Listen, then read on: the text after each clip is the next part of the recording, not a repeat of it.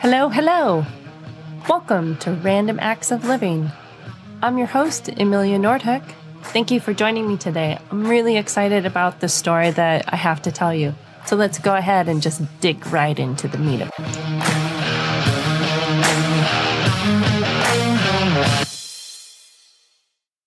Good morning, my badass listeners. Welcome to Random Acts of Living. I am Emilia Nordhook coming to you from my island of Molokai, where I have um, I've landed. I've landed back here after um, a, a tour of the of the world and the universe and the inner workings of grief and sadness and pandemic hoo ha. Um, I realized that home is really where the heart is, right? And um, and having spent so much time here on Molokai and been part of the community, I just it's my home. So um, so I came back and I am in a teaching program and I'm working at the high school and other schools doing student teaching and substitute teaching and teaching art and all sorts of great stuff that's really exciting. But one of the things I want to talk about today um, that I feel is really important, I felt compelled to talk about this, is that when I decided to come back, I made a decision not to ship a car back or to purchase a car. So, you know, and I think that has to do with, you know, when I lived in Oregon, I never really well for a long time until my son was seven we we didn't have a car we got around on the bike you know, because the cities that we lived in were really bike friendly. And, um, and then, of course, being in Amsterdam and in the Netherlands, which is a 120% bike culture um, place, it was super easy not to have a car. In fact, it was easier to have a bike. It's quicker. Um, every there's you know bike paths everywhere. It's not a problem. And I was thinking about that because I've always had a bike on Molokai and you know there's no bike paths here.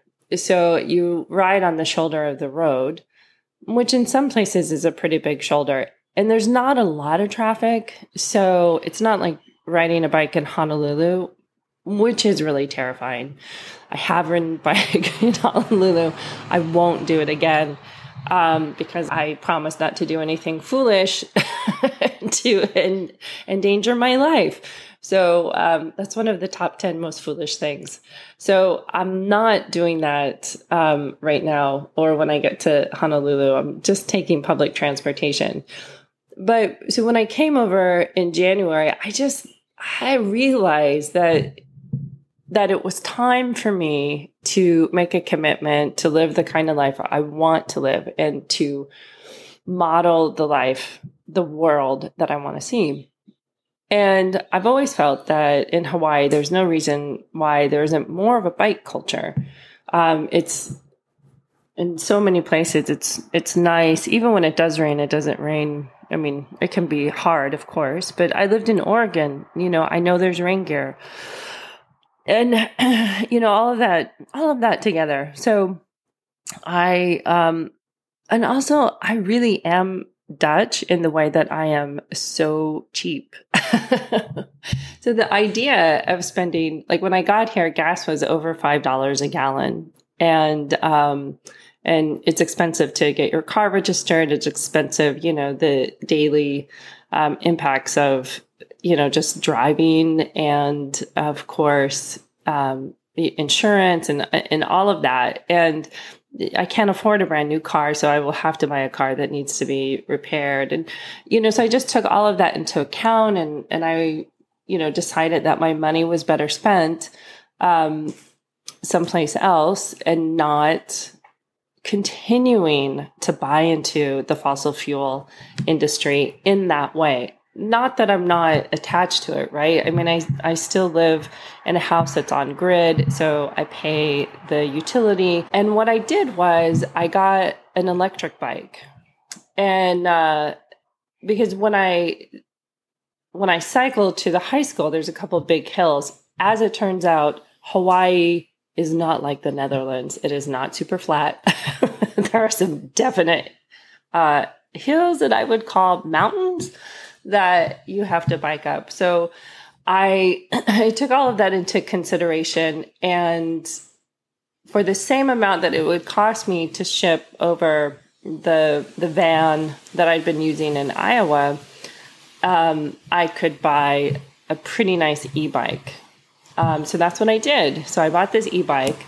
So I'm still charging it. So I'm still attached to the grid in that way. A very small amount, but yes, those of you who are thinking, oh, but Amelia, you're still, you know, yes, I think it's not realistic to think that we will never, um, the person will never not use fossil fuel, but to greatly reduce our usage and the way in which we move in the world is something to shoot for. So that's what I'm shooting for.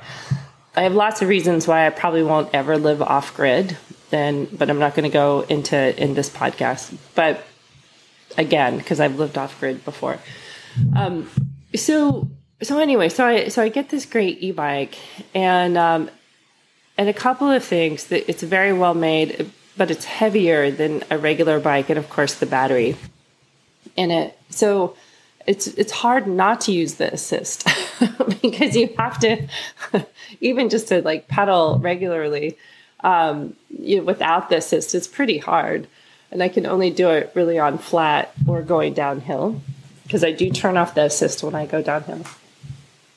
So, um, but I will tell you, it's been something of a.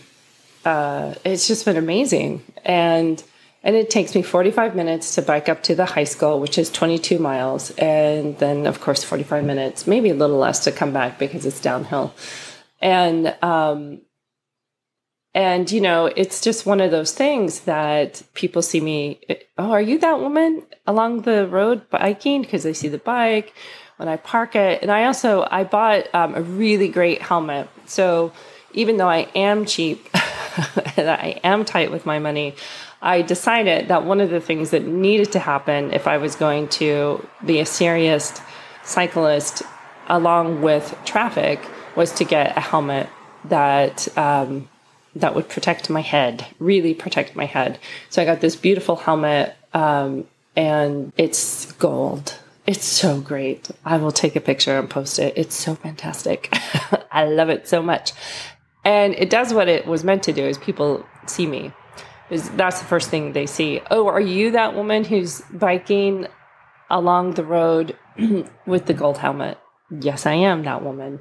Thank you for noticing. Please always notice me um, when I'm biking.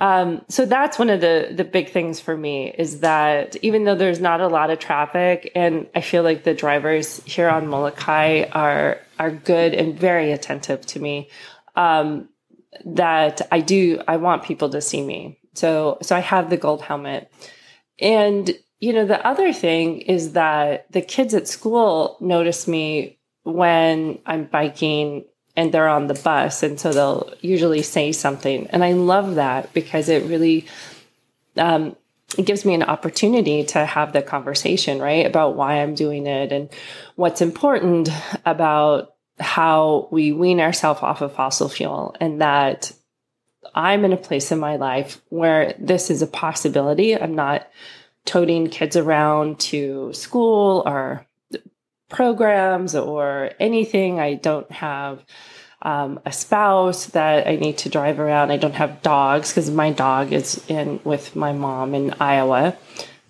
And we're looking at um, dog carts, appropriate dog carts for her, um, so that she can come over in a year. So, you know, so all of that, it's, it's just really important that I'm choosing to do this, but not everybody can choose to do this right now. And that, you know, when I made this choice in January, I knew that um, it was just important for me to do. So fast forward to March, and and now that you know Russia has declared war on the Ukraine and is, um, you know, doing horrible things, and the price of gasoline and oil is rising. Also, I think for me, it's an important idea to not have my money go to any more autocrats or bad men in the world who are feeding the Western world's hunger for fossil fuels and oppressing their own people. This is really important. And you know, now that that this has happened a month into this war, which looks like it has no uh, no option of of um, of easing up and con- just simply continuing in this horrible, horrible way, even with all the sanctions and all the pressure and everything that's happening. I'm, you know, we don't know what's going to happen, but hopefully the worst will not happen. But I think this is also our opportunity, the world, oppor- the world's opportunity to absolutely step into the space where we say we can no longer feed this machine. We must wean ourselves off of fossil fuels. Yeah, yeah we all get it's going to take a while. We all get this is not an overnight fucking thing. But for God's sakes, how many more situations do we have to be in where we find ourselves with rising energy costs being held ransom, basically, held hostage by these strongmen, these these autocrats. Like this is awful. Like we the western world humans like we just can't do this anymore. We know what we need to do. We know we need to change the way that we do things in order to save our planet physically. But i think to save ourselves morally and ethically we also need to make these changes it's imperative like like to me this is this is kind of like the giant stop sign that's like showing up in our in our world. It's like, you know, danger, danger, Will Robinson, do not go on. change the way you're thinking, change the way you're acting. Go, go, go. You know, I mean, this is that side. Like if the the pandemic wasn't the sign that you, that you thought it was, if you needed another sign, this is it. So so I'm looking at all of this and and I just feel like it's really, it's imperative. I know I've used that word several times. I apologize for that. But it's a great word that says exactly what we need to do. It's imperative for us to stop the status quo and to change what we're doing and to get ourselves off of fossil fuel. We know we need to. We all, every state has directives to become 100% renewable by blah, blah, blah, blah, blah well, you know what? That time is now. We need to move those timelines up and we need to make those changes. Plus, and from working in the in the industry and helping people with energy efficiency, the biggest the biggest helper in that is rising energy costs. The more energy costs, the more people want to become energy efficient. The more people want to get off of fossil fuel. And that's just the way people work. You can say, well, we should do this because it's going to save the world. Yeah, but if it hurts people in their pocketbook, they will make a change. That is how we will change this. So, because energy is expensive, more expensive, we have an opportunity to change this and we should take it and we should run with it and we should not look back. So that's what I'm going to focus on for the next um, little while um, on this podcast. I'm inspired by the Ukrainian people and that they are fighting for their lives, literally. And I want to do everything that I can to make sure that they have a sovereign state. And I feel that a big part of that is taking ourselves away from the fossil fuel culture, from car culture, from being, we need to define another way that we can be. And we have those answers. So this is not hard. And, you know, and even if you can't, you know, give up your car and ride a bike or ride an e-bike or you know, completely just try one time a week to not drive your car as often. And maybe try going on a bike ride with your entire family. Look, you know, rent a bike with a with a trailer or a bike seat and see how it feels to, you know, get your kids around that way. I think that there are so many options that we could do, especially here in Hawaii, uh, where it's just mostly beautiful all the time and sunny, and we have great weather, and we should be taking advantage of it and riding bikes and finding alternative ways of transportation. So I challenge you, my badass listeners, to get out there and show me how you're changing the world. I want to see the changes that you are making in your life, small and large, to be able to get yourself off of fossil fuel, whatever it is, whether it's bike riding, becoming more energy efficient, getting an electric vehicle, you know, all of these things matter. And in the end, I would just want to see like maybe all these trucks becoming planter beds. I think that'd be great. I mean, at some point, I, I feel like we should be able to turn them into electric vehicles, but maybe planter beds is a really good use for them. Anyway, those are my thoughts today.